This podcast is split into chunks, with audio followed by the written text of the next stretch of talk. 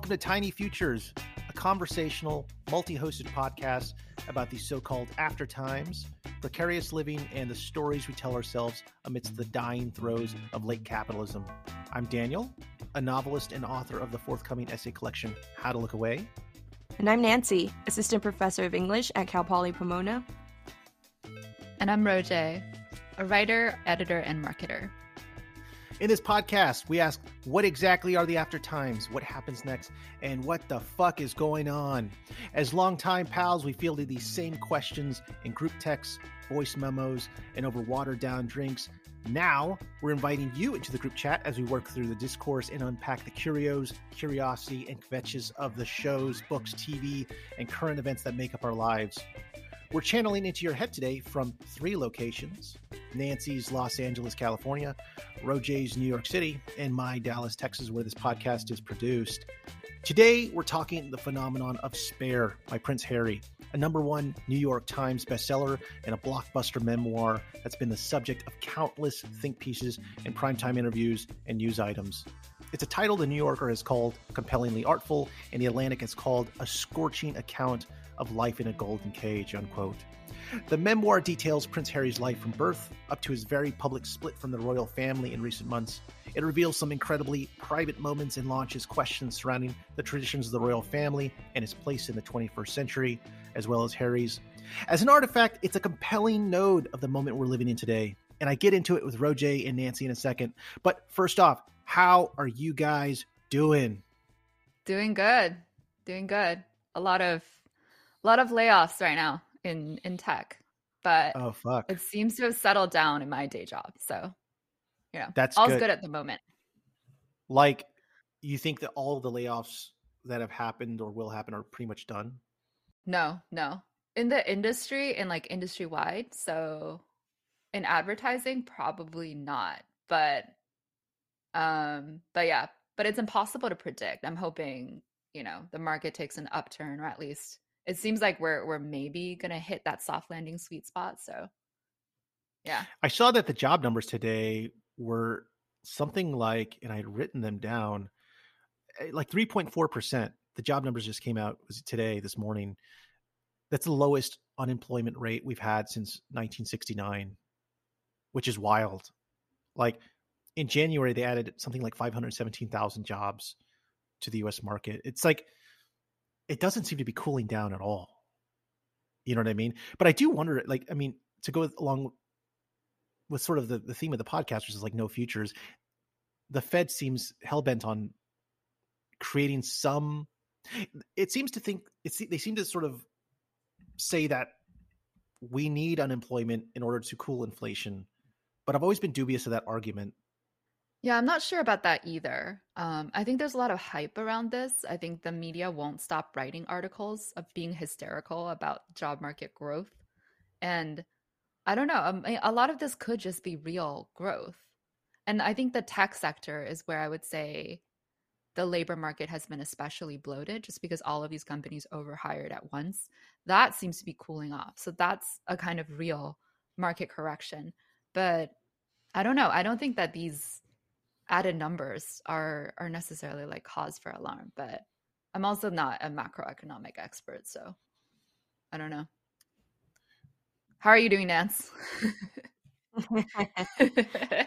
I'm doing good do i don't i in my job we are not going through layoffs thankfully um, but we do have you know a number of students that um, are not enrolling in classes for whatever reason and so we're doing with we're dealing with those kinds of budget issues.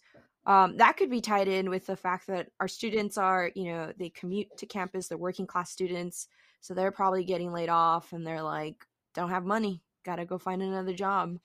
Um, so it's it's all connected. But on my end, um, right now, I have a job, thankfully. It's interesting because I, you know, I I noticed this, and I, I talked to you guys about this earlier that there is like we have the best job market that we've ever had right now. It looks like they're going to do execute the soft landing, but you know, right behind that, you have this Chat GPT thing that is looming over everyone's head right now. Especially for those of us like Nancy and, and me who work in higher ed, it's it's you know the rubber has already hit the road. And then there's BuzzFeed, which we know that you know they laid off twelve percent of people, and then they are able they they I mean they they mentioned was it last week that they're including Chat GPT or they're they're integrating it into their business model. Stocks shot way up. Yeah. It feels it feels increasingly precarious for a lot of workers, not just in higher ed, but everywhere.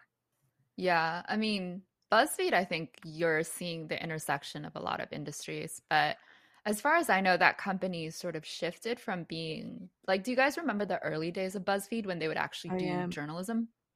Yeah. And they would like, yeah. remember when they'd go out and like actually do reporting and interview people and find a story? But I think they leaned very heavily into you know what we are is really an advertising business, and where I think there's going to be like if there if we do see automation and just a slaughter of jobs, it's going to be in that like kind of like low hanging SEO uh, world of like ad copy. Totally. I mean, it's it's so incredible. Last last I had read, they were like real estate agents were using ChatGPT to write the copy for their listings. They'll they'll just put like a you know bulleted list of what the house has, you know, three bedroom, two bath, et cetera, et cetera, right. and then they'll just like, write this elegant, beautiful copy because it's a formula. Like so many of these things in our lives are formulas. You know, we could talk about recommendation letters, the copy for that kind of stuff, but also BuzzFeed listicles. And I think of like code, and we had talked about this earlier that, you know, it seems to be spitting out pretty accurate code in various languages, Swift, JavaScript. And I, I do wonder how comforting some of these numbers are, especially with the layoffs we're seeing in tech and the way in which some of these companies are integrating ChatGPT into their operations a little bit quicker than than we had envisioned, or I, at least I had envisioned, or I had imagined. But I don't know, Nancy. Do you see this like affecting higher ed at at all, or is it going to be like I don't know, more of the same? Um, you know, I, I so far the conversation, at least at the faculty level, is um talking to students about both the usefulness of AI software, um, but also cautioning them against plugging in um, a prompt into something like ChatGPT and then printing out an essay and turning it in. So our conversations with students are about plagiarism and how that's academic dishonesty. Um, but you know, we also talk about what this means for our future because it's not like we can sort of tell them don't use it for ignore it and then move on, right? Like it's it's part of our world now. And we see not just with BuzzFeed, but we see other companies investing in AI software a lot. Um, but yeah, I think in that sense uh, is the only way that I personally have engaged with this conversation. I'm interested to see what it does for just like teaching and learning, right? Like, are we yeah. are, we, are, we going to be mm, talking mm, yeah. about ChatGPT and AI softwares building online learning platforms that are just as good as sitting in a physical classroom with a specialist.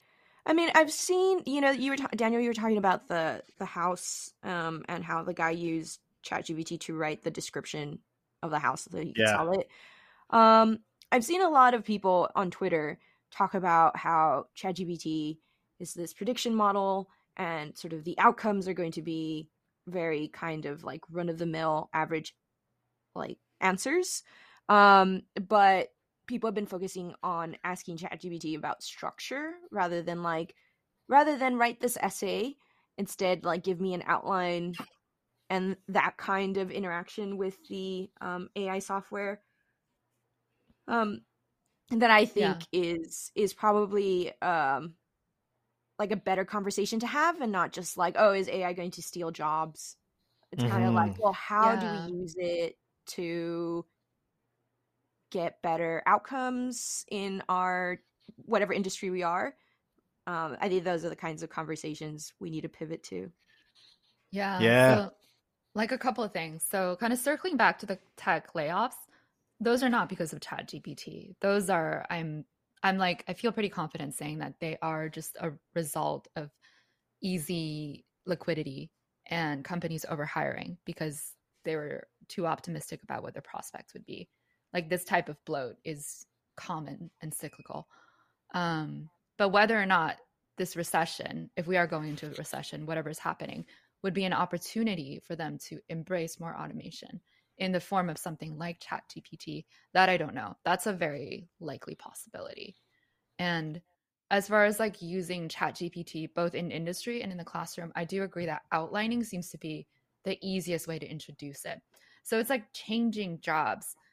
And to my mind, it's like making jobs slightly like more annoying because the idea of like like yeah. it's no longer how do we get like if you're like it's ad copy how do we get the best copy? It's like how do we manipulate this thing you know this software that's going to change by tomorrow into giving us the best possible thing it could spit out? You know it's like adding a, like a, a, another layer of abstraction that maybe where it's not it's not needed. Wouldn't it be nice if ChatGPT could answer all of our emails that's like half of my job. Could... I'm like, I don't know. Yeah, man. I wish you could scan and then just reply like based on my personality and tone. Like sometimes I look at an email and I'm like, oh, I'll just tell you tomorrow. And I wish that AI could do that. you read it and go, oh, I'll just tell you tomorrow. Best yeah. Nancy. but it's like kind of ghoulish too, though, right? It's I don't know. Kind of ghoulish, you said? Yeah, because imagine like as soon as you die, all of your like archive of stuff is just fed into chat gpt and you lead this really weird ghostly posthumous existence where you're still like chatting with your family on group chat. Yeah isn't this a black mirror episode? Yeah like remember exactly. i think it orders, was yeah. he orders the like plastic wife that he lost um and it the software just uploads everything from her chat. Every like everything she ever did online is uploaded um and then he has this relationship with his wife, well, dead wife. Um, that's that's great at first, but then it gets very gross and complicated. Is that the Domhnall Gleeson one? Yeah. yeah, yeah, I vaguely remember it. But in like Black Mirror, they like... always become like vaguely conscious. There's always like a version of you that's like, wait a minute, where did I come from? What am I doing here? Why am yes. I just stuck in this family chat? Yeah, the weirdest thing I remember from that episode is when they're doing the business. Like they end up like you know getting intimate, and there's like the rope. The thing has like a function. It's like ugh. oh yeah. I don't know. That's neither here nor there. I'm just like it's this chat GPT to replace know how you just fuck. Sorry, yeah. there we go. You you broke a, you broke the seal. I broke the seal. There we go. Got the first f bomb in there. Jeez. Yeah. No, it's just I was just still thinking about that, and I was like, man, just AI mimicking your most intimate moments that you didn't think it had access to. Like this would be a great like Dave Chappelle skit, where like you're talking to this AI software, and then it's just like, remember that time in your sleep when you did this? And he's like, uh, remember when you ate all those spiders? Yeah, yeah, exactly. it can like empirically analyze exactly how many you've eaten. I, what I, I mean, we already know our search history is like that's public data. That's going to be like public data as soon as we die, which is terrifying to think about. How many times does this chick need to look up how to make chicken soup? oh, Why yeah. can't she remember? Yeah, they just start automatically saving stuff. They're like, "You've been here fifty times. We're gonna save it for you." Because you I feel so ashamed when that pops up. It's like continue your journey to this same site fifty times. I do the same thing. I just did that for dinner the other day. Like I kept like uh, on my phone, I just forgot that I wasn't closing the window, so I kept starting a new window and like looking up the same recipe. I had like 50 tabs of the same recipe. Do you want to go yeah. back to one of these other 25 tabs? Yeah. What was it though? What was the recipe? It was a pork chop with a mustard sauce. Uh, hell yeah! Was it good? Yeah. Obviously, we went back 50 times. Yeah. But I just kept forgetting like how much like I was like, okay, half a cup of uh heavy cream. And then I was like, was it half a cup or was it a full cup? Right. So I just kept Googling it instead of just clicking on the tab. you know who knows how to make chicken soup is Meghan Markle.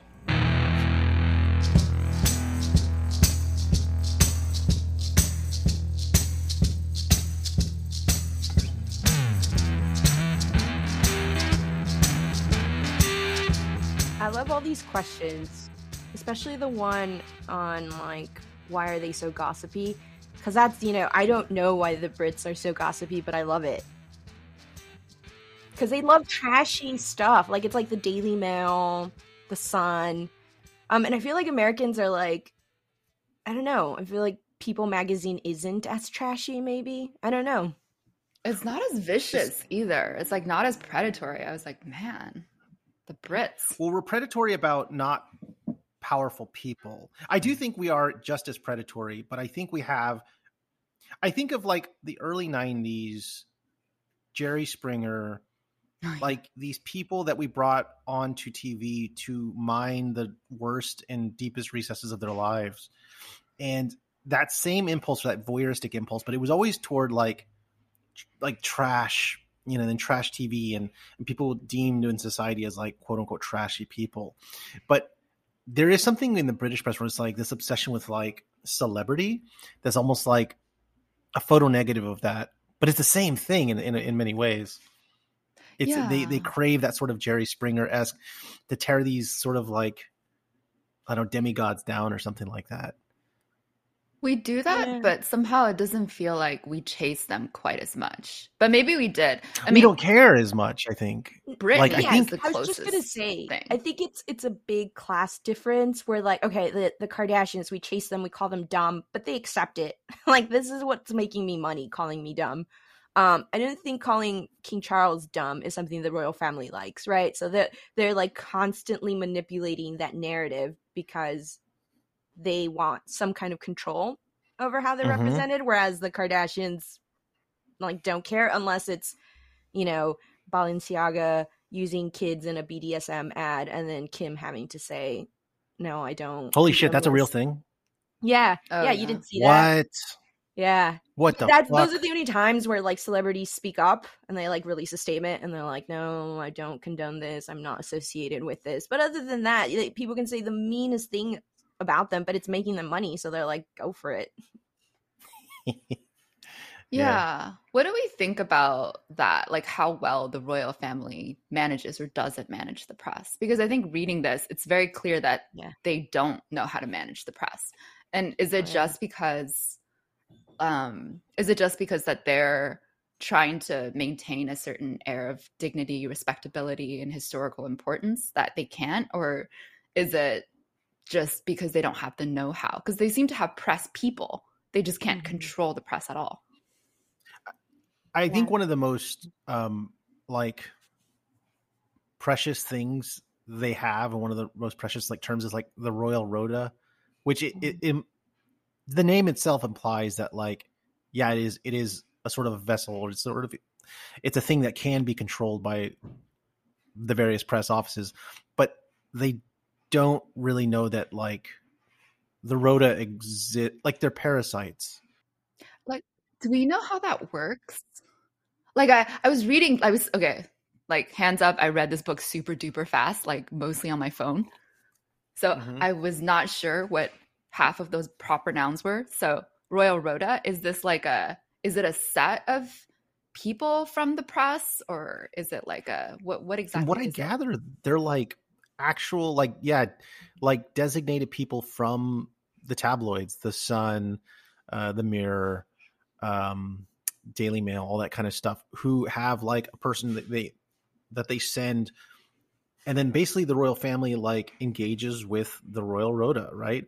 But the thing is these press offices to try to sort of you know release the hot potato from one member of the royal family to the other right? They'll lob these like major grenades. Mm. You know, the, the, one in the book is is you know William. This was like the in the you know was it book three chapter like seventy two or whatever, where he talks about how William's office was constantly leaking shit about Harry, and so it was this it was this thing in which like the rota was weaponized.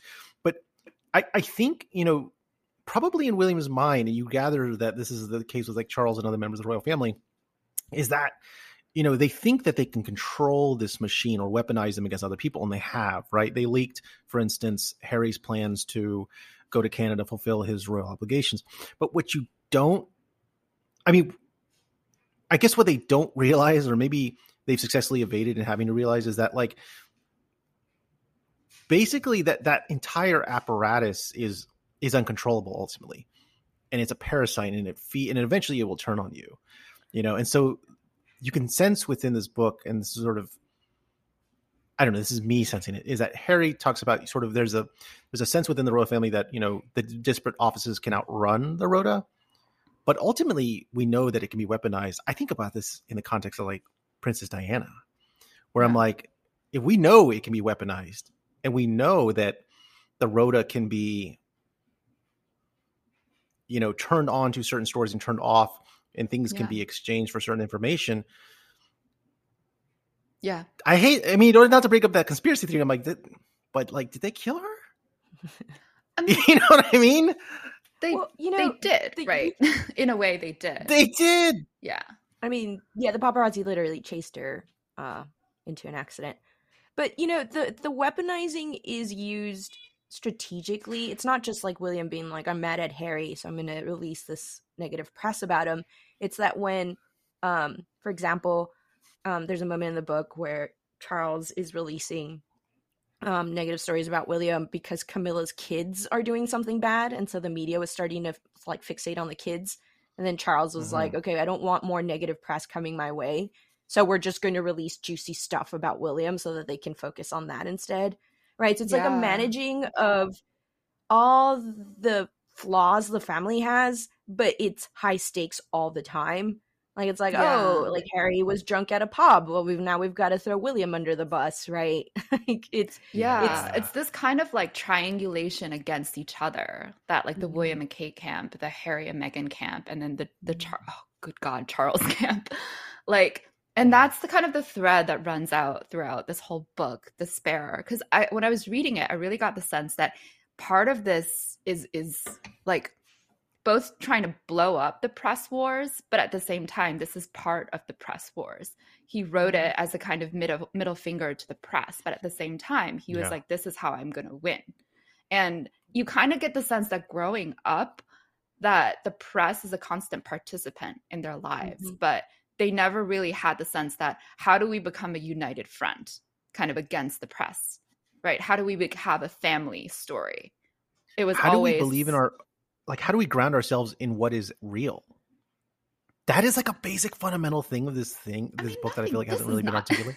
It's not real. Is like is well, how do we how do we ground ourselves in what? Because I you get the vibe that some members of the royal family, the Williamses, the Charles, the Camillas, their sort of version of me before we had the term post truth, their version of the the truth is what they needed to survive. And I do think there is an element within this book in which they're some of them believe or they need to believe some of the mythology surrounding the family, just like the British public needs to believe in order to keep going, right?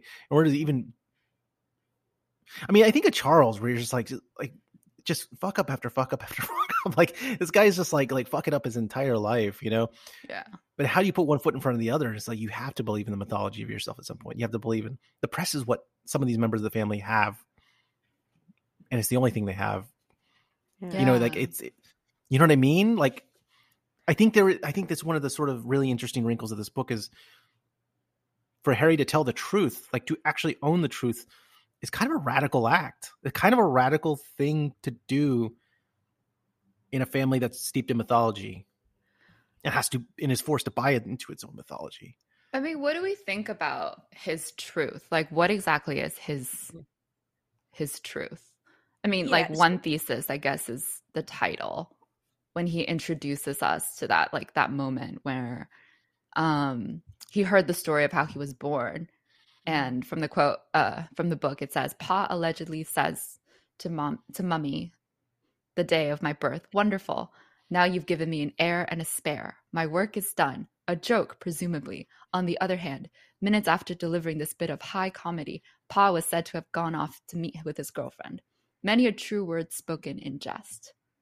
Is also the tone of the whole book. Yeah, yeah, yeah. Yeah, this is yeah. I think the theme of lies is like what Daniel was just saying is really interesting because like conversely harry's presenting this as here are all the lies i've heard or you've heard and i'm going to tell you the truth and it's uh, we hyperfixate on the small things like was i william's best man or not um, did Meghan make kate cry or did kate make Meghan cry over the dresses, right? But then there's this like larger theme of I thought mom disappeared. Um, and she didn't die. She was going to come back, and this like larger fabrication that he has that colors his world, um, and that you know then leads to like the anger issues and all the stuff that he's like processing in therapy. But I think that's the most interesting thing is how he's talking about himself and the media and then and then he throws in those juicy moments of like well then i got in a fight with william and i broke the dog bowl with my back yeah there's some a lot of salacious moments in this book even the ones that weren't reported on in the press like i mean that's that's one of them the other thing too is like when he bought the the nazi uniform that like apparently kate and william were present you know what yeah. i mean like he got, yeah, he got all the heat for it he is like throwing them under the bus left and right. Dude, yeah. But, you know, William really is such a bad hang in this book. yeah. you know, it's funny to like go to those moments where he talks, and I've told you guys this, when he talks about something that's happened between him and William and how he interpreted as like William's basically hating on me. Um, so the one in particular is when they're both um training to be helicopter pilots and he's like, "Oh, we were living together and it was awesome." But then we had this like media interview and then William started saying that I was a slob that I wasn't like doing my part, that we wouldn't live together anymore.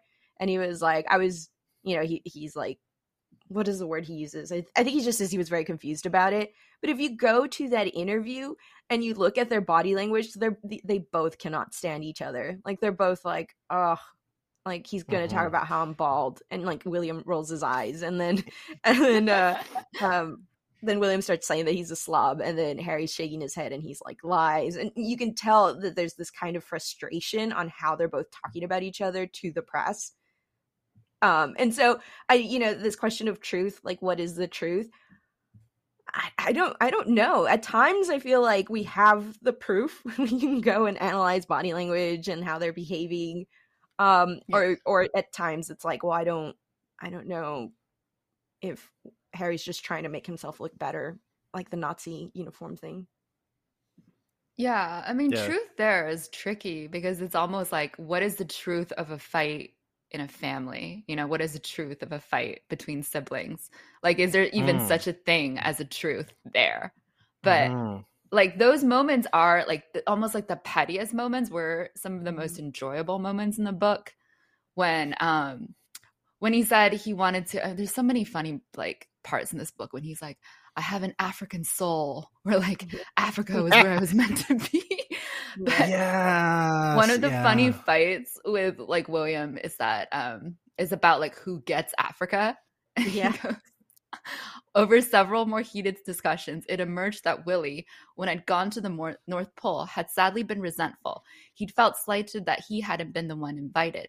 At the same time, he also said that he'd stepped aside gallantly, that he'd permitted me to go, indeed, that he'd permitted all my work with wounded soldiers. I let you have veterans. Why can't you let me have African elephants and rhinos? Ah, uh, so cringe. I mean, that's the crux of the matter is that William has a kind of a sealed fate.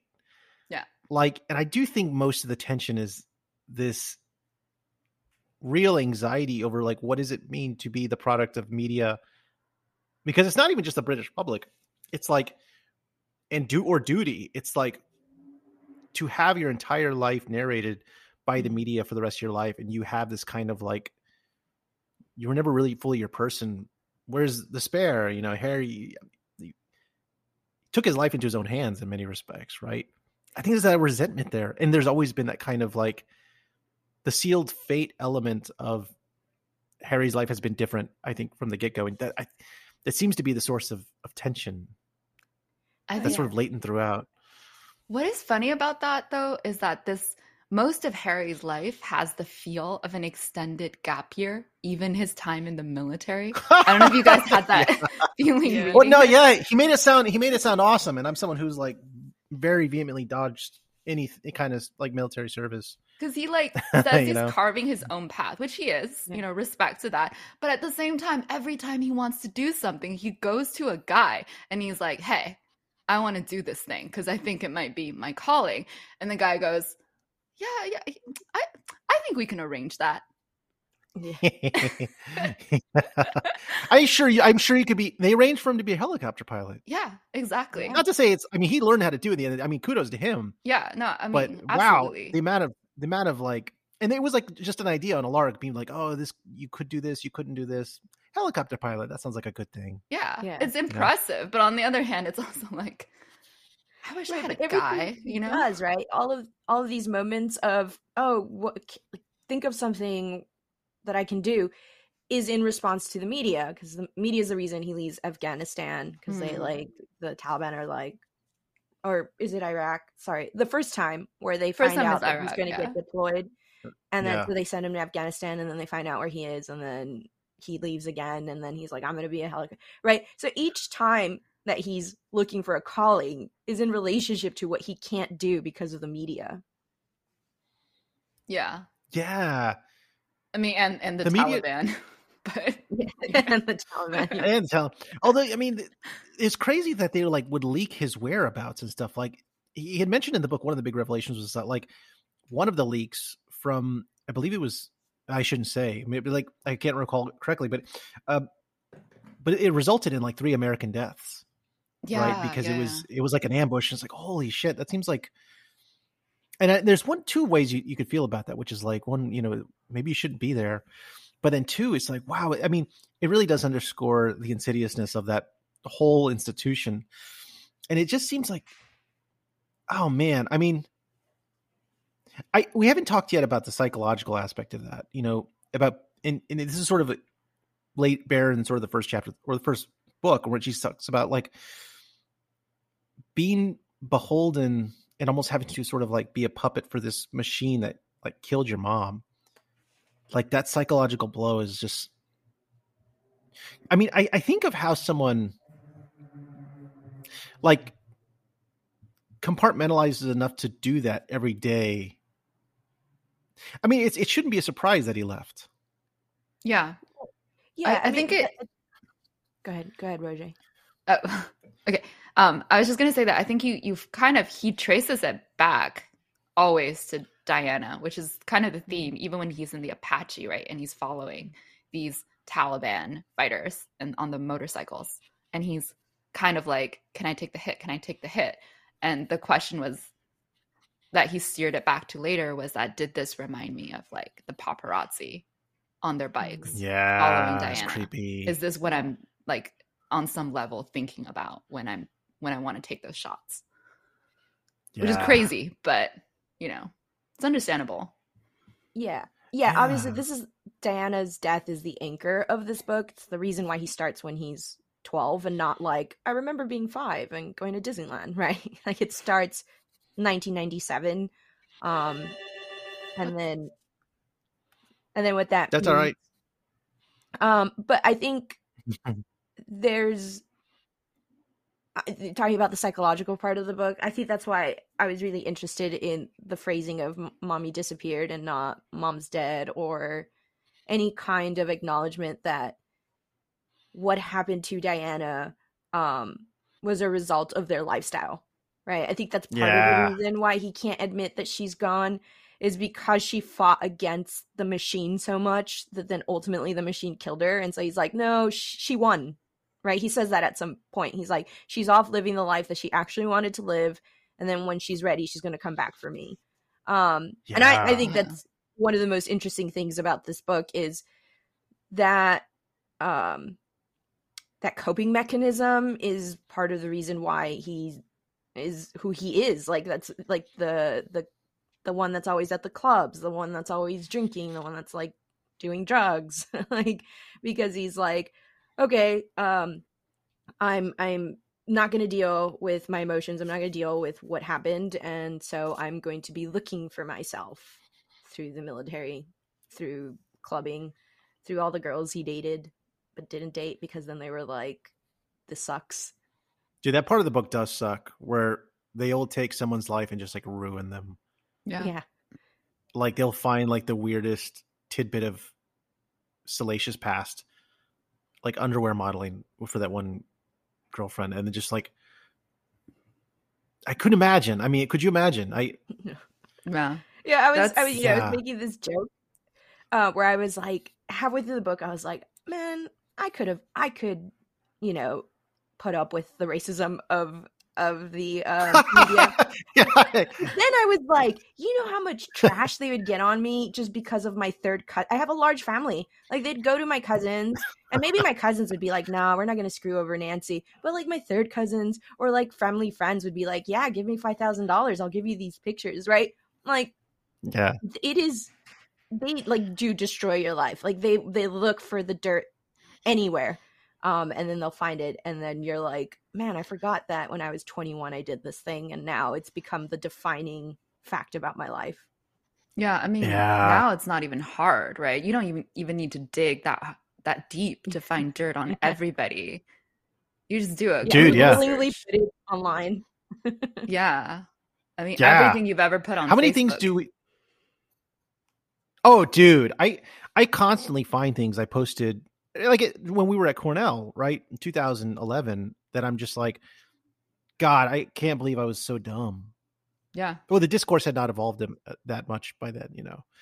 But like some things, edgy things that I thought I was saying, that I was like, oh my God, we're all gonna get canceled by by chat. I want to get cha- canceled by Chat GPT, where I'm like, do do a deep dive on Daniel Pena and and research all of the like the worst things he said when he was 21 and then like put it on his Wikipedia page, you know, like or whatever it is, you know. It's just like Daniel Pena is a bigot that does that. They'll just make a Chat GPT version of you. It's like, oh, look at listen to what this Chat Chat GPT version of Daniel said. well, you guys saw that thing, right? It said I I asked who is Daniel Pena, and they said it was like Puerto Rican, born in like 1977, like like just totally not but it fused it's, it's, your like, life with that person's life because it was like published a book. Um, it was yeah. It yeah. had parts of your life with another Daniel Pena's life. That's so scary. It's this like, it'll just fuse you. It'll be like a super Daniel Pena of all the Daniel Penas in the world. Yeah. Exactly. yeah. I mean, this is kind of like. I mean, that's kind of like Harry. That's what it is to be in the royal family, where you're just like this amalgam of people's not only like like mythologies about you, but they're like they're what they project onto you and stuff like mm. that. It's gotta it's gotta he's living the real life version of like Chat GPT amalgam sort of algorithm thing. But you know, in a weird way, we I already mean, do that with Diana. With all like, there's yeah. so much Diana. like, yeah, there's like, yeah, fan fiction Beanie about Babies. Diana. like, there's holograms. We always joke about the hologram Diana. Like so many movies about Diana, more still in the pipeline. It's just that's the only Diana I recognize is the hologram Diana. I go to her for advice and stuff. You know, like like Walitas have the little altars and stuff, and they go yeah, to like Saint Anthony for advice. I'm like holo- hologram Diana, have like a little vela burning for her, just be like, you know, you you press like a little MIDI thing and it does like uh, what's that shit? Fucking Elton John song, "Candle in the Wind." Oh my god! it's like a little da, da, da, da, da, da, da. You know, it's like a like one of the like the little if you open up like a like one of those little uh birthday cards or whatever that kind of thing. Yeah. Yeah. No, I'm saying no. Okay, Nancy's like, yeah, just no. but it's it's interesting because this family. I mean, I'm not like a big royal family follower, but their life events do coincide so much with our historical memory because I think like mm. the yeah. 90s Diana's death was like one of the, the clearest, most vivid memories for me. And I was like, I don't know, I was like eight or something. And yeah. yeah. Harry's kind of stint in the military, the way he describes it, it's so post 9 11. Like the feel of it is just, it's those are our, our Bush years, so to speak. Yeah. Our Bush years into the yeah. Obama years. So it's like they mark an era in a weird way. Yeah. Yeah. Did you guys remember where you were when Diana died? Yeah, we were in school. You were in school? Yeah, we were. I was. Wait, did... I, I was. We. I was in fourth grade, so yeah, eight or nine. Um, and we were in class. Like we were at. I specifically, I remember we were lining up to go somewhere, and then our teacher told us. Um, because it happened. What like she's like fun fact in Paris, which was the night before here, but then by the time yeah. the media released it in the UK, um, we were waking up to it, right? So mm. I do yeah, I don't remember that memory. moment, but I remember. I also I also remember because she died the same year that Mother Teresa died. and so it was like we lost oh, charitable snap. angels. Like it was this big thing about like kind women dying. yeah, they like so two two beanie babies together to make them look like they're holding hands, and then like make a gazillion dollars. it, yeah. it sounds like I, I, it would be one of those time like people of the year covers. It's very yeah. 90s. It's like Diana, Mother Teresa, Bill Clinton, or something like that. Bill Clinton is somewhere somewhere in there. Very char- very charitable. oh man. But what do you guys make of sorry, I know we're jumping around a lot. Um I'm still thinking of the petty moments in the text with William. Um, and they get pettier with when Meghan rolls around and comes into the picture. Um, one that they've brought up in interviews that I love is when they're they're airing out their grievances. Um, and then Kate's mad that um, Meghan talked about her hormones. Oh yeah. Um, and then and then William's like, we don't do that in Britain, and he puts like his finger in her face. oh like, wait, let me let me. Okay, I pulled that up. Let me read that passage. Okay, so it goes. Kate looked out into the garden, and the whole thing is funny because it's like Kate and William invite you to dinner at this time, but they like go and like have dinner or whatever, and then Kate looked out into the garden, gripping the edges of the leather so tightly that her fingers were white and she said she was owed an apology. Meg asked, For what? You hurt my feelings, Meghan. When? Please tell me. I told you I couldn't remember something, and you said it was my hormones. What are you talking about? Kate mentioned a phone call in which they discussed the timing of the wedding rehearsals. Meg said, Oh, yes, I remember. You couldn't remember something, and it's not a big deal. It's baby brain, because you just had a baby. It's hormones. Kate's eyes widened. Yes, you talked about my hormones. We're not close enough for you to talk about my hormones. Meg's eyes got wide too. She looked genuinely confused. I'm sorry I talked about your hormones. That's just how I talk with my girlfriends. Willy pointed at Meg. It's rude, Meghan. It's not done here in Britain. Kindly take your finger out of my face. yeah. oh, this is very this is like very erudite arguing. This is not done here. take take your finger from my face. You could just uh, God, that's that sounds so fucking like. How do you recover from that? Because not a simple "I'm sorry" won't do, and then also like you don't want to say you're sorry because you're like, what the fuck, man? But, but then also like I, I don't know if that's like as much of a cultural thing or they're just like they just don't like Meghan, so they're just being like this. Yeah. I do like imagining like William being like, it's not done here. finger Me out. Too. where's it? It's where's a very dog bowl? fatherly scold. Uh, you know, like yeah. not done here, young lady. Um, but yeah, I, I love those petty moments. Um, are amazing. Uh, in the book, but that one, and then um, we were talking about whether like the truth that Harry's giving us, and what kind of truth is it? Um, when there's something negative about him, he rarely goes into detail. Um, and one moment that I was like, give me more. I don't want you to just vaguely tell me this was a fight is when he gets in a fight with Meghan when they're making like roasted chicken. And he's oh, like, yeah. oh, there was like a there's like a cultural misunderstanding. Um, and so I got angry and she left. And I'm like, no, what did you say? Like, you know, yeah. like what was this fight? If she left and like removed herself from the situation, it was a big fight. But he like rarely tells us um he doesn't give us juicy details there. He gives us juicy details about William, but not about himself. Because what he says about how she responded to that incident. Where did you ever hear a man speak like that to a woman? Did you overhear adults speak that way when you were growing up? Like, what did he say? Uh, we're getting to his psychoanalysis yeah. now. Yeah, yeah. I mean, it get, it gets at this sort of bigger question, which is what is this book as an artifact? We know what Harry says it is, which is the truth, his version of the truth.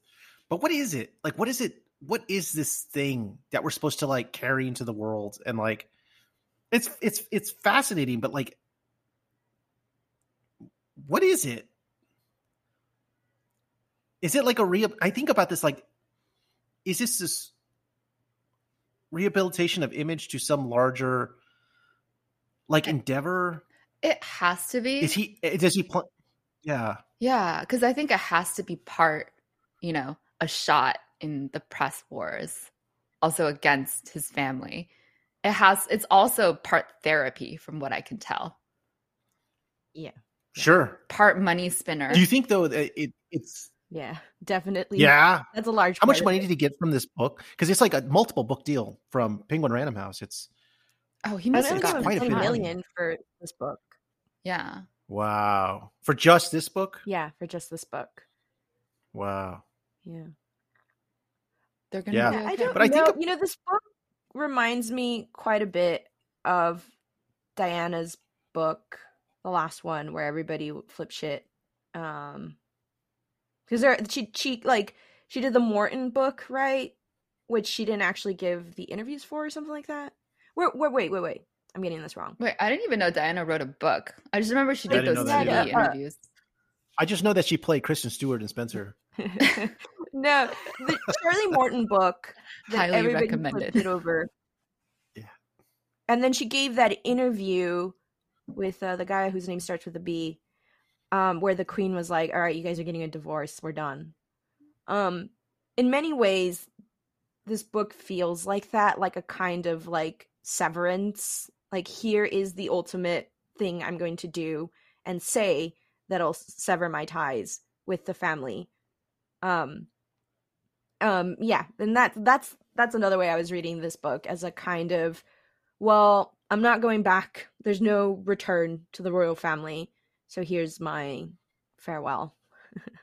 and, Yeah. and and the threat that he can keep releasing things because he said that in the interview. He said this book was supposed to be 800 pages, um, and most of that was supposed to be about Charles and William. But he was like, I decided Whoa. not to. Give me that book, yeah. man. Yeah, We're, That's the one I we're was wondering. sticking around for all of these. Just Yeah. keep I need like them multiple like dog Avatar. bowls. I need some multiple chains and stuff being ripped. Yeah, that's crazy. And I think Yeah, that- I you know after he said that in an interview, um, because I was just been googling, seeing what the royal family was saying. And obviously, they didn't say anything. Um, but then slowly, like pundits were like, "Oh, Harry and Meghan are definitely not invited to the coronation." And then there were some articles that were like, "Royal experts say that Charles and Williams are are, are willing to squash the feud." Right? Then there was suddenly this kind of like leaking of like, "There's going to be peace in the near future." Um, and I do think it's because he's like, I have more stuff if you guys want to hear it. It is just family drama. I mean, it's it's it's the biggest. He said this in his interview with uh Harry did in his interview with um oh man, was it Good Morning America or something like that? Where he said it's like the biggest soap ever or something like that. but and he he he says in that same interview that he hopes that the British monarchy can be restored. Do you buy that? Or reformed rather? I mean, now is a low point, I would think. Like, Yeah. I was just reading how Alan Cumming, of all people, like gave back his OBE Yes. because he's like, I don't know about this this royal family. I don't know about Yeah. the monarchy. He's like, I, I think I'm done. I liked Elizabeth or whatever. Yeah, I mean that's a that's a real sort of canary in the coal mine. When Boris from Goldeneye gives back his OBE, you guys remember he was he was the guy who was like the Soviet spy, like computer hacker in in Goldeneye. Yeah. That's and who you're his- he died- to now. Yeah, in my mind, that's where he that's that's the Alan Cumming that should have won an Oscar, and yeah, that that is significant that he gave it back. I don't think it's I don't think it's much. I don't think it's long for this world, a monarchy, in any form. Yeah. No, you know, we were talking about like the media's role in Daniel. You, you were calling it the mythology of the family. Um, the media didn't play a role until Queen Elizabeth's reign, right? Like the advent of TV happened with Mhm. her. yeah. Um, so this is a phenomena that only this family uh, is dealing with. Um, and I do think they're not prepared for the evolving ways in which we consume information and the ways in which we want to hate on rich people.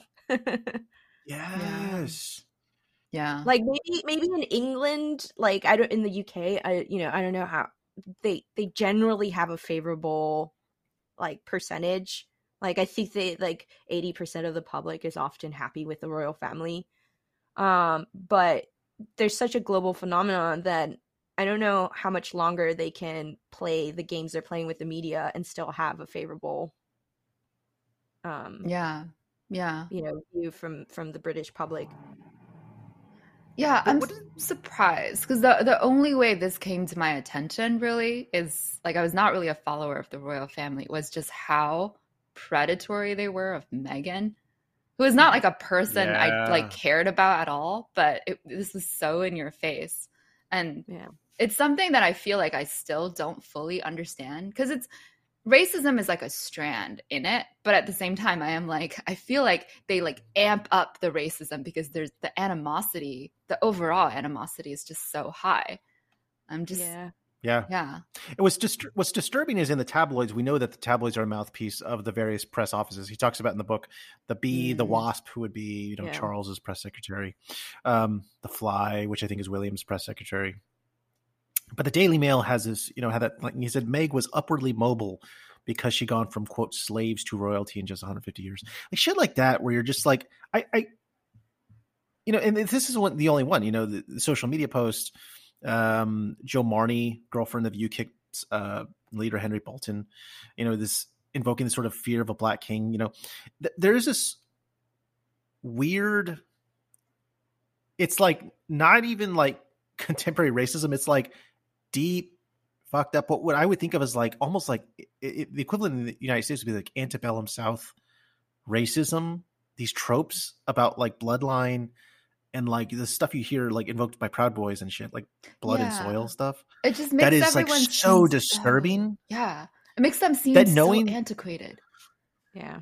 Yes. Well, it, it's so old timey. It's and, it, and it's so it's at once so contemporary, but it's also like it's just baffling. If it's, it's any like, reflection of Britain, not Africa, and you're like, what? What? Yes. What century is this this weird insult from? Like, like, yeah, yeah. What is even happening?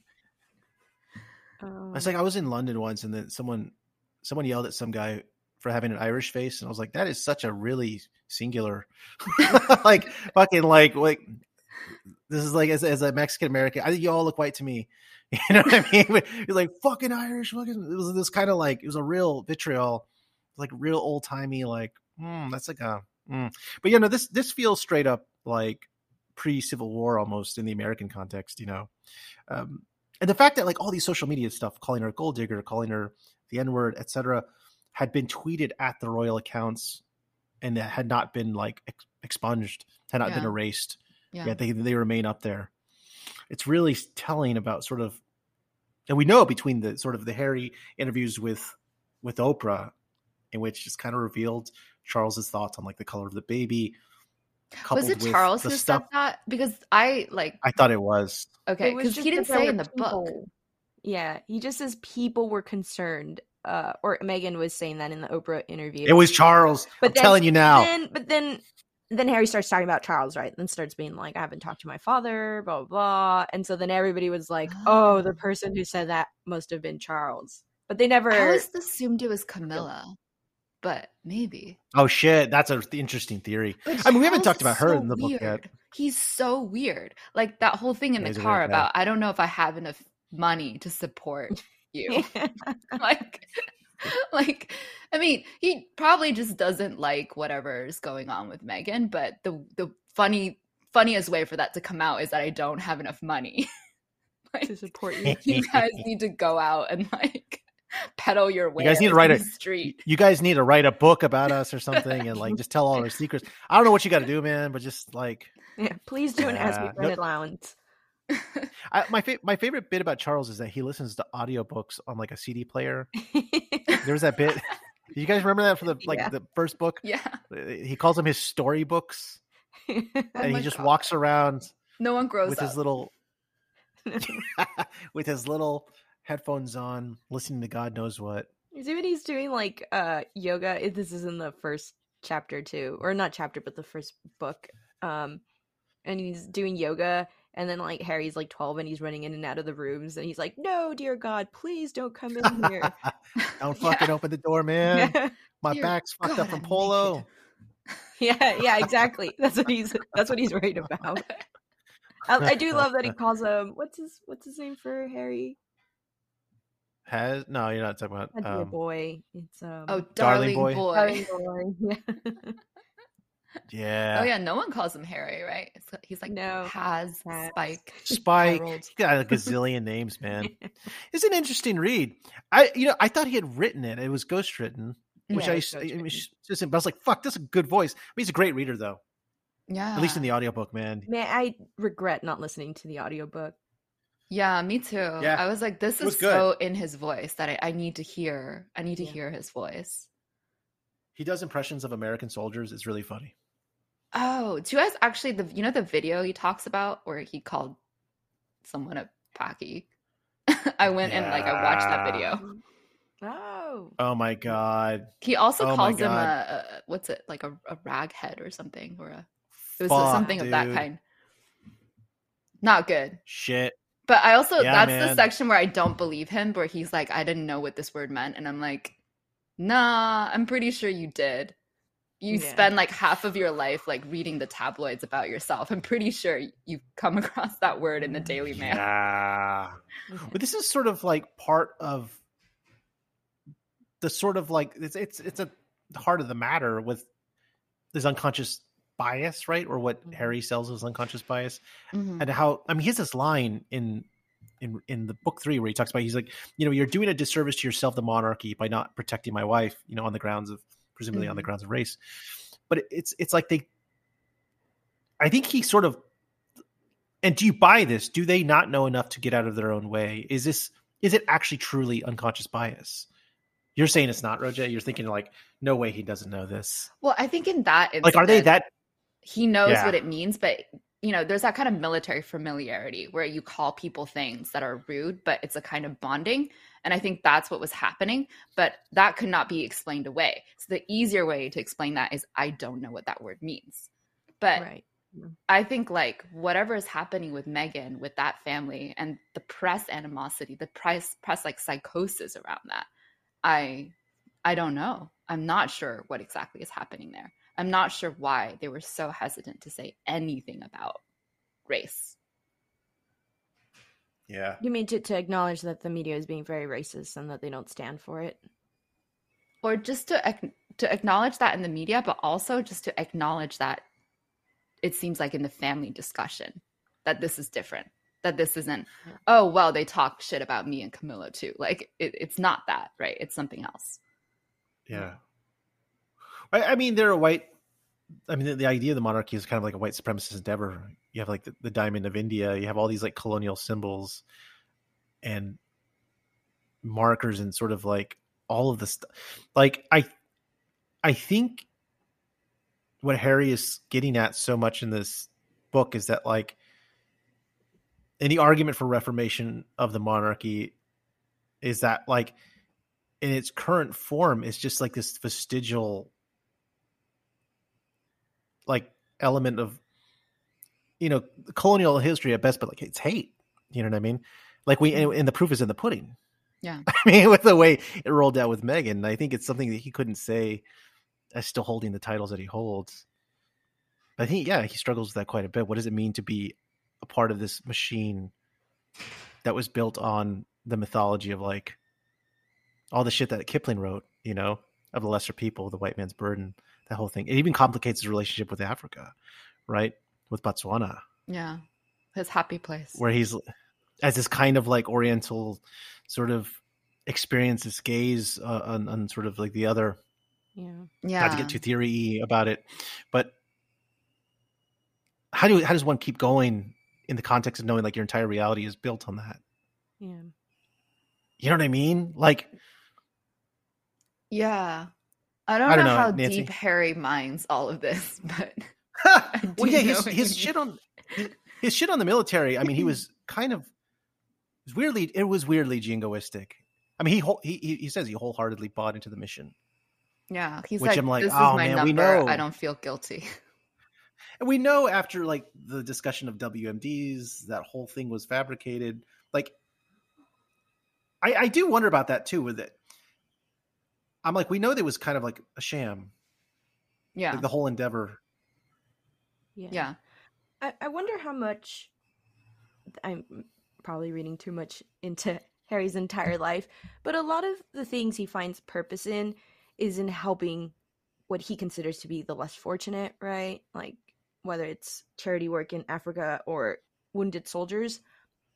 And and there's a moment in the book where he talks about like these memories that he had repressed about his mother that come up because he smells like a perfume or something like that. Yeah. Um, and one is that he remembers his mom being chased. They were in the car with her, being chased by the paparazzi, and she was running red lights, and they were like, "Oh my god, she's gonna kill us!" And then she stopped and was crying and was like, "They're gonna kill us! Like one of these days, they're gonna kill us."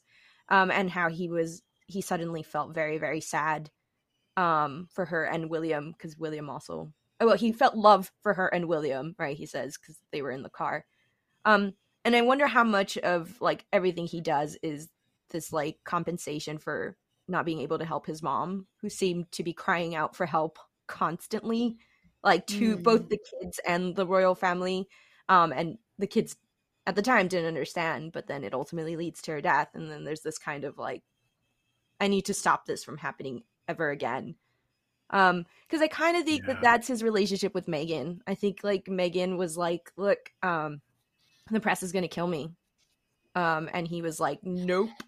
And I think he said that he didn't want history repeating itself. And he was yeah. like, I'm getting us out of this situation. Right. And I just feel like a lot of what Harry does is wanting to feel not useful, but wanting to help people that aren't trying to undermine him. Right. And he does that in the military and he does that through his charity work and with Meghan, but not with his brother and father. Like they're like, we don't need you. Yeah. Yeah. yeah. That is definitely like the haunting story of Diana is kind of like the blueprint. I think we're asked to to read what happened with Meghan and the press. Mm-hmm. Is that here is someone who's also very successful with the public, but mm-hmm. somehow hated and chased by the paparazzi and by this particular kind of press. Yeah. Yeah. Now I keep to, to throw back to that that Spencer film. At your at your suggestion, Roja, I watched it and holy shit! I mean, you really get at the. It's so such over a, the such top, a painful. but... I know. It's like eating pearls and stuff. Yeah. You know what I mean? Yeah. I'm like, oh no. Just like, it's like slurping sort of it like, with the soup. it's like surreal and shit. I'm like, oh man. But yeah, it's uh yeah, I mean there I think about like healing. Like, what does healing even look like for that family?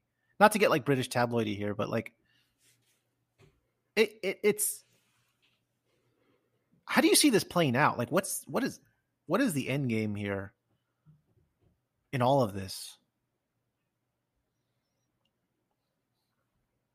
I mean, I have no idea. I think I think he's got to marry Nancy, right? Nancy's like, you're like, if When I was was there, Harry, yeah, I was sitting there reading the part where like Meghan is um like she's surprised and like hurt that they say she's straight out of Compton. And that's that that was the moment where I was like, man, if this was me, I'd be like, yeah, kind of. Like I'm I, like I grew up well, I grew up next to, next to Compton, right?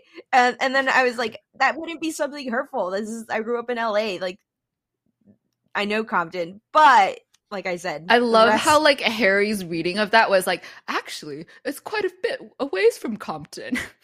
you know, it's like actually ten miles away, and you're like, I don't think that's the point, Harry. Yeah, I mean, it's Yeah. it, Meghan like basically kind of lived the life I lived, which is um she's born in LA, she went to private Catholic school um in California, especially in the 90s in Catholic private school, race wasn't a topic that most people were talking about. Like you lived in this weird liberal bubble where you were like it doesn't matter that I'm Latina. That's not part it's not part of your like conscious um upbringing um and i i told you guys this but i didn't come into political consciousness until i was in college then suddenly i was like oh my identity it you know this is what it means when i'm in different context uh this is what my upbringing how it's translated in different spaces um but meghan went to college and didn't it sounds like didn't really embrace what it meant uh, to be biracial because she talks about it in the interviews right the netflix documentaries um, she talks about sort of like um, not having to deal with racism and her mom says that she protected her a lot Um, so th- those are all other elements that aren't yeah. in the book, but I think are like important to understand why she reacted the, like why she felt so hurt by the uh, British media. Yeah. yeah, yeah. She did like I don't know, but part of the presentation of her, I do think came across as like almost too naive. Like I didn't like the whole thing about she's never Googled this family that she's about to like yeah. marry into. it's like, I don't know. I would have a Google. But yeah. But I did um I did get that impression of her that she was just this like very nice girl. You know, when they meet and she like immediately recites her CV. Yeah. And then he's like, "Oh, very good, very good." And uh I do love that when she's meeting the queen and they're like, "Okay, oh my god, like the queen's at this lunch that we're going to and we weren't ready for it and you're going to meet her. So you got a curtsy and they're like explaining protocol to her and she's like oh your grandma's going to be there. I love grandmas. And it's like you don't have to have googled the royal family to know that it's the queen of england and there's going to be some serious protocols that you need to know. Yeah. But she was just like, like grandma awesome but there was that also that funny part where um oh, it's like escape me now, but what did she say? It was like a oh yeah, yeah. About they were trying to find a place and time to meet up and she was like, Oh, I'm busy. And I assume she was shooting suits, but she was doing Eat Pray Love. Yeah. She literally had planned an Eat, Eat Pray Love trip. And I'm like, oh wow. I also think we have to remember this is what two no actually this I was in my brain no, was this like, is like 2017 20, yeah, she should have been reading better things. And he's like oh I didn't even know about that. I'm not a book guy. Yeah. They're like on another plane. It's yeah. it's it's I kind of there's part of me that I'm like oh, I want to know what it's like to look out of your eyes. It's got to be like like the things they know and then the things that are just completely like those little cultural things that are just like completely outside of their their valence. Yeah. Like they are they, like interesting just like specimens of like people like what what in the world? Yeah, like they know like he knows this entire history of all of these castles that, you know, mm-hmm. he frequents like oh, the history of Balmoral, but he like doesn't know, oh, what's Eat Pray Love? Like it's completely Yeah, you know what I found also interesting is how much he resents not being like um book smart um, and how much his dad loves Shakespeare. Um, but like throughout the book, he's constantly quoting Shakespeare, and it's like you don't yeah. you don't yeah. like it, you weren't good at it, you did that one play, um, and yet it's like it's key to who you are because here you are just constantly quoting uh, what your dad. It's loved. in his like it, yeah, it's like in his lexicon, it's in his brain. Yeah, yeah, by osmosis, probably from the people around him. Yeah.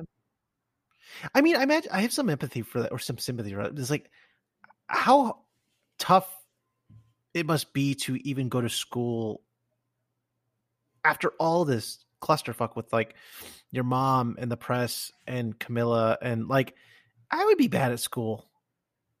I mean, I would be terrible. And then at, at, at something like Eton, no less, which is like an elite private school, like the school in the UK. You know what I mean? Yeah. Well, he does give us like a small moment where he kind of where he's thinking about why he sucks at school so much and he doesn't like he implicitly states that one of the coping mechanisms that he embraced when his mom died was like not bringing up memories. So like not memorizing things. And so like at school that was the thing he was the worst at was like memorizing yeah. lines um anything that required memorizing. And so like there's that it's a very small paragraph but I think that's a moment where he's like, maybe I was just dumb because this is this is the trauma I got from my mom and I didn't like no one helped me deal with it, so I just didn't want to read, didn't want to do the things that like meant that I had to recall stuff. I mean, I just found interesting everything that had to do with the Royal Rota and the ways in which that bureaucracy works in relationship to the monarchy. So like the feeding of stories, uh, the intentionality behind that. So much of what we understand about like paparazzis is the fact that people are like, no, you're doing this without my permission. And yet this book is like, no, there's a lot of permission that goes on. Yeah. Um, yeah. in the monarchy's relationship with the media, which I thought was really interesting. And at the same time, I wasn't shocked by it. I, I was just kind of like, oh, that makes sense. It makes sense that if you want to avoid um, huge controversies, you just throw your son under the bus because eventually another story comes out, right? Like I could see them yeah. undermining these hurtful moments like like obviously harry's very hurt by the fact yeah. that they throw him under the bus but for them it's like this is our lives like then they'll forget about what you did and then another story is going to come up and then they'll forget about that you know like we just consistently feed this machine um and there's no escaping it like this is what we do whereas he's like yeah. No one's forgotten that i got naked in vegas in 2014 like he's like yeah. i remember they remember this sucks say something right um and everybody else is like it's no it's not a big deal moving on i mean that does kind of suck though you because even those parts of his I mean, so much of this book is the truth, but you still have those mistruths that he's still fixated on. Yeah. And you get the vibe. I mean, it, it is actually providing some dissonance to his real life. I always, I mean, so much of this book, I think about that, like how is how it is that you operate with what you know is true versus like, you know, the spin or the, the everything else. Like, it, it, I imagine. I mean,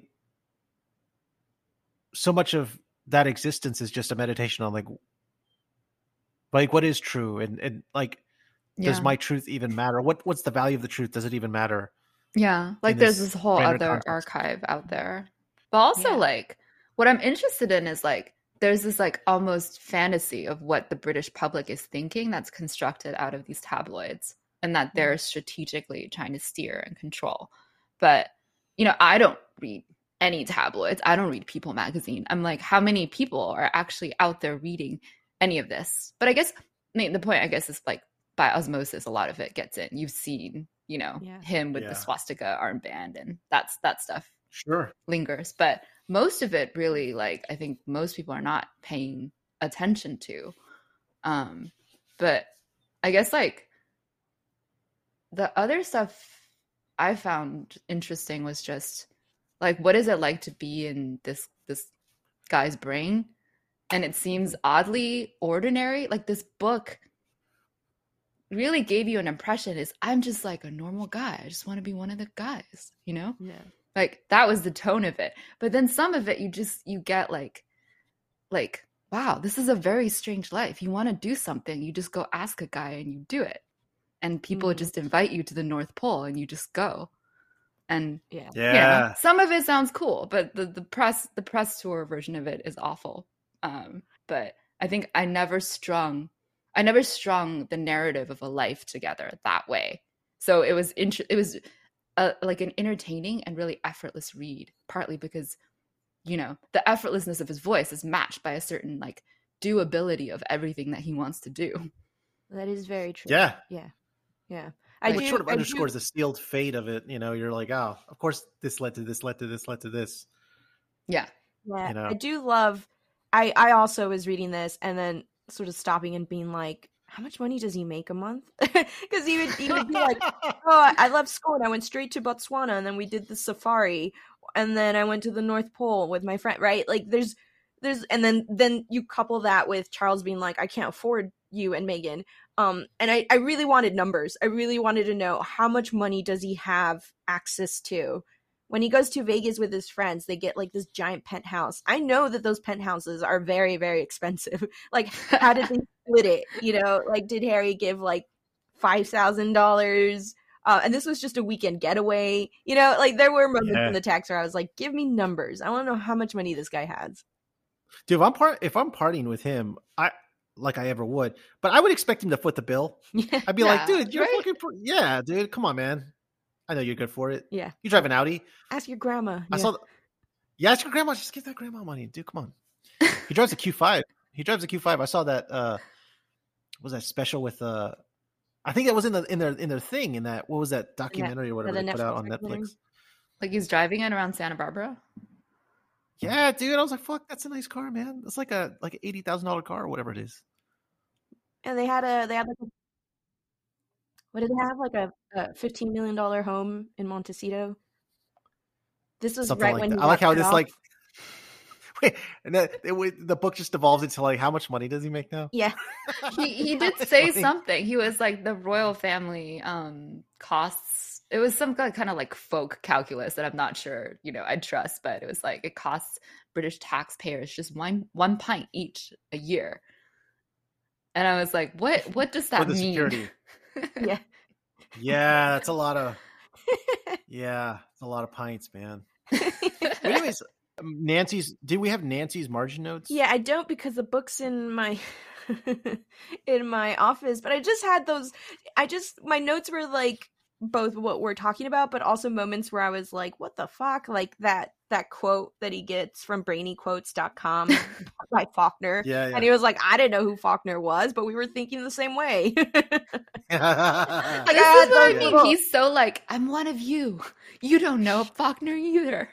yeah, you look up quotes on one of the guys too. he, yeah. I could see him googling like for this book and being like, "How do like quote about the past like never being in the past. And it's like Faulkner's the first option from Brainy Quotes, and he's like, Yep, right there. Got it. More likely the I do wonder how much of that was the ghostwriter and how much of that was actually like what the process was like. I'm sure it was weird. I feel like yeah. Harry probably just sent like voice messages to this guy. like probably actually that's not a bad way of that's actually probably not a bad way of cutting that. Is just telling anecdotes because they were so small. The chapters they were like bite size. I was like, oh, that's got to be so. Yeah, they probably were voicemail, voice messages. I think you I'm know sure the other really interesting. Sorry, the oh, other no. really interesting thing for me is, um, as I was reading it, he he divides sections with dates. Like he'll be like June 2010 or 2012, right? He gives he gives us a rundown of each year, and I'm like, my memory, I don't know in 2011 what the fuck I was doing. So I really like think I, I do trust like like I do trust his memory and like I do trust that he remembers like yeah. the he says he has a really good like um what is it like a he remembers images very clearly right? What is uh, it photographic memory? Yeah he's got like a photographic memory. Um but I think the other part is probably um a lot of that probably the ghostwriter was like, okay, let's talk about the Nazi incident and like going through this archive of what the media has and then jogging his memory and being like, oh yeah, I remember that day, like I went to William's house. Right. Like I, mm, I even yeah. though I trust that he does have photographic memory, the specific details that he goes through for each year of his life after 1997 was just too good that I was yeah. like, yeah. had to have had some kind of help like someone must have come up to you, a friend, and been like, "Remember, we used to eat candies in seventh grade when the teachers went to bed." You know. Yeah, with the opal, the opal shit that was like not Starburst, but then it became Starburst later. He was like texting his old school friends, "Hey, buckets has. Do you remember what we used to do in school?" yeah. I like that impression of like there's a, oh, there's a guy named Buck. Cut that out. Love it. yeah. yeah. I can imagine him just like telling an anecdote, but the ghostwriter like having to come back and be like, wait, when was this? What was the context? How did you get there? And then him having to like reconstruct it. It's yeah. like, oh, I was in a helicopter and, actually. And so much of that I think was using what the media had already, which is yeah. interesting when we're talking about truth, right? Like if you're using the lies to jog your memory, um, yeah. what is the truth? That's true. It's like every event was something that made him mad. That's what I'm saying. Yeah. Is that is that like I do feel like this is a big meditation on like what is true and then what is true to you. Because mm. I think mm. there's a distinction between like what actually happened and what you and I think this is sort of the heart of the matter with like the royal family. I think it is obviously an institution that has bought into the mythology of itself to the extent where I think they have a warped relationship to the truth. Not to say that Harry doesn't. I think Harry's doing the work. He's going to therapy. I'm sure there is. He has his own truth. Like we all have our own truth. One of my favorite quotes is from Ben Okri, who says, "You know, we're the only the products of the stories we tell ourselves," which I which wrecks my life. I think every every time I think about that, because you, it, kind of the onus is on you to sort of you could change the story at any time. Mm-hmm. You know what I mean? Yeah. Like we're only the products of the stories we tell ourselves but yeah the, it, it really does sort of like tug at some some more interesting questions of the book the process of it and yeah Yeah. How? Yeah. I yeah. guess the truth you need to survive, right, and to keep going. Yeah, maybe He's that's a nice way to managing sort of his own personal narrative. But it's like you said, Nancy. A lot of this comes from an archive that just makes him mad. like it's like everything that yeah. you know, everything that triggers him is also all of the documentation of his life is just stuff that makes him angry. Yeah. yeah. Plus some fond memories, I guess. Yeah. Some photographs, probably.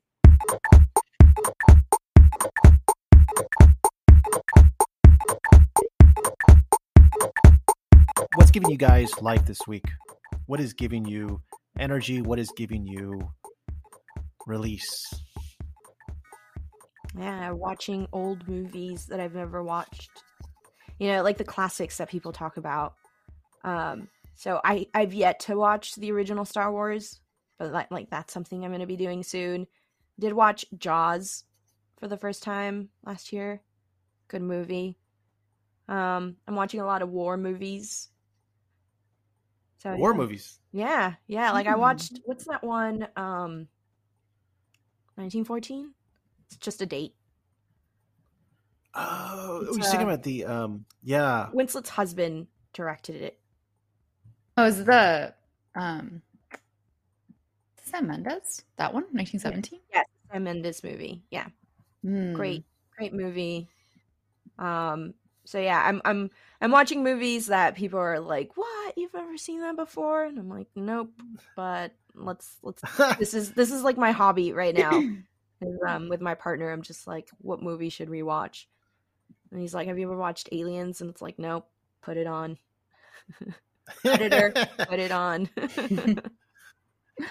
Actually, I have a movie recommendation as well. Um, yeah.